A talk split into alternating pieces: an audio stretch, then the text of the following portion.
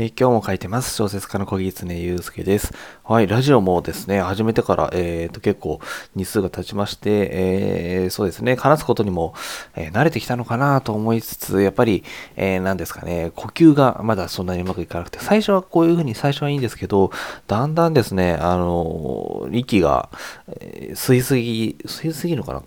過呼吸じゃないですけど、あの、なんか吐くのがですね、なんかうまくできなくなってですね、あと、喉がちょっといがらっぽくなってしまった時にどうしようかなと思ってます。あの、まあ、ちょっとうーんってやった時もに、編集をもし後でするのであれば、えー、それで削ればいいんですけれども、まあ、すでに今はちょっとそんな感じになってますけど、あの、基本的にラジオは一発撮りでいきたいなとあの、思っているので、なんかこう、喋り出すとすぐこう、喉がいがらっぽくなっちゃうのはどうしたらいいかななんてことを思ってます。なんかそのプロの人とかに、えちょっと聞いてみたいななんてことを思いつつ、はい、やってみようと思います。で、今日はですね、あのその時間帯と小説、まあ、創作みたいな話をしてみようと思うんですけど、あの、私、あの、結構その、一日の中の時間帯で何をするかっていうのを結構気をつけてやってるんですよね。っていうのも、この時間にこれをやった方が効率いいですとか、あのまあ、効率が悪いみたいなのが結構分かってきたみたいなところがありまして、で、えっと、非常にざっくり言うとですね、あの、まあ、小説家の一日、どんな風に過ごしてるかみたいなところでも言ったかなとは思うんですけれども、えっと、まず朝ですね、朝起きたら、えっと、その時間にはあんまりアイデアとか、まあ、プロットとかはやらないようにしてますっていうのもなんか朝ですね、私多分体質なのかもしれないんですけど、もしかしたら低血圧とかなんかそんなのもあるのかもしれないんですけれども、朝って基本的にテンションがやっぱり低くてですね、あとちょっといろんな物事を考えるにしては悲観的なんですよ。なんていうか朝起きると、いきなりこう、その時ちょっと不安に思ってることとか、今日なんかある嫌なこととかをすぐこう、想起してしまって、で、なんかテンション下がるみたいなことが結構多いんですよ、朝って。はい。なんで、その状態でですね、あの、あんまりアイディアとかをやろうとするとですね、あの、なんていうのかな、理性、理性えー、そんなのありえないだろうみたいな気持ちの方が先立ってしまってなんかあんまりアイデアがまとまりづらいんですよねあんまりいいものも生まれないですしってところがあるので朝は基本的にまだまあ頭はこう、まあ、すっきりある程度しているので、まあ、本文書きの方が向いてるのかなと思います。はい。で、えっ、ー、と、逆に言うとですね、夜、まあ、あの、仕事終わり間際ですとか、あとは、一番顕著なのはお風呂に入っててる間とか後なんですけど、この時はですね、少しこう気が、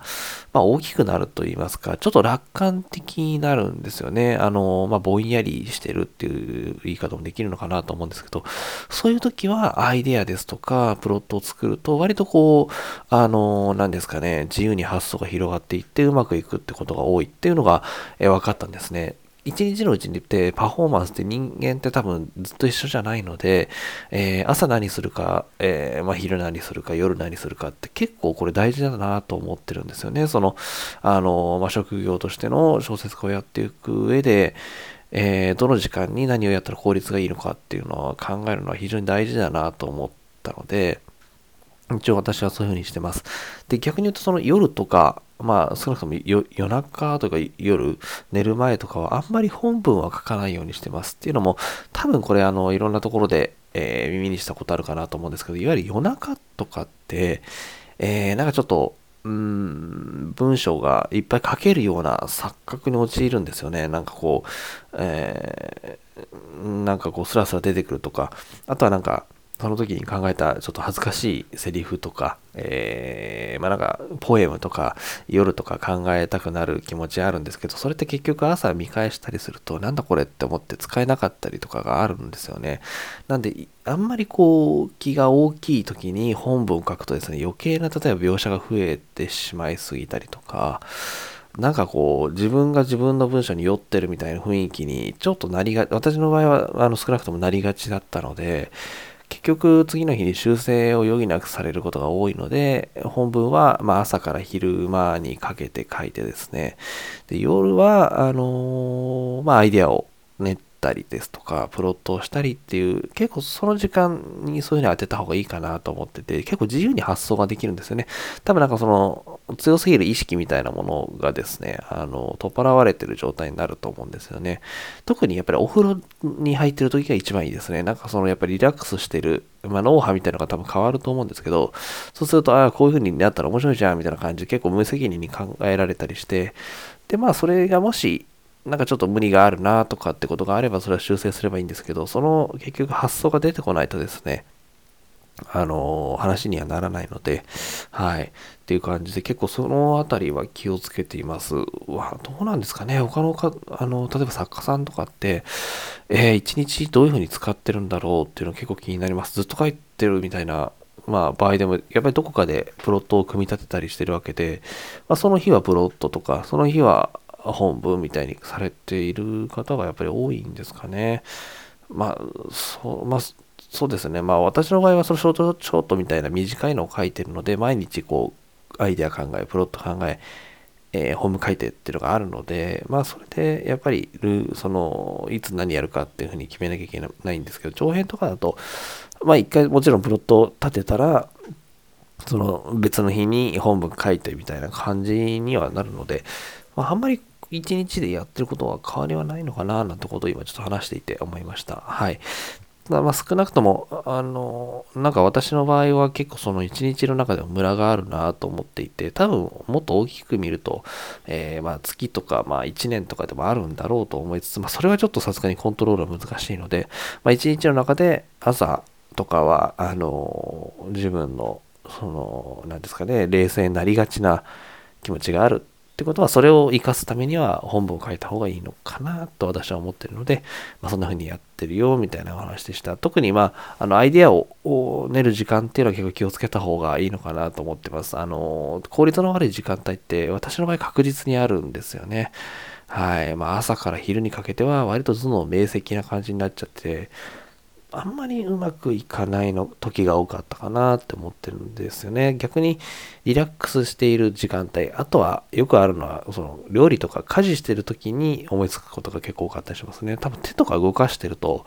血液の循環が良くなったりするのかな。まあ、あと散歩とかってよく聞くと思うんですけど、なんかちょちょっと別のことやってる時の方がやっぱアイディアって出やすいななんてことを、え思っています。なので、そういう環境っていうのはなかなかうまく見つけていくってことも割と、えー、重要なのかもしれないな、みたいな、えー、ちょっとお話をしていました。はい。ということで、今日はまあ、あの、一日のうちの、の、ちょっと、その頭の、その、なんですかね、え、使い方みたいなちょっとお話をさせていただきました。すいません。完全にやばいですよね。なんでこんなにこうかすれるんだまだ7分、8分か。8分しか喋ってないですけど、かすれるっていうか、なんかこう、絡むものがあって、ちょっと、なんでこうなっちゃうのかなっていうのはあるんですよね。意外と人の前で喋った時は別に何でもないんですけど、これラジオですとか、あとは YouTube とか撮ってる時にも結構こういう風になってて、で、YouTube の場合は、まあ、後々編集とかしてるんで、こう、うん、みたいな感じでやって、それを削ってるんですけど、まあ、ラジオは基本的に一発撮りで、あんまりこう、手間をかけずにゆるゆるとちょっとやっていきたいなってところがあるので、はい。ちょっと、この感じは何、なんとかできないのかなと思って、途中でもちろん水とか飲んでもいいんですけど、まあそれを編集で消すか、割とそのままいっちゃうのかとか、だからラジオの MC の方とかってすごいなとか思ってます。ずっと喋ってて、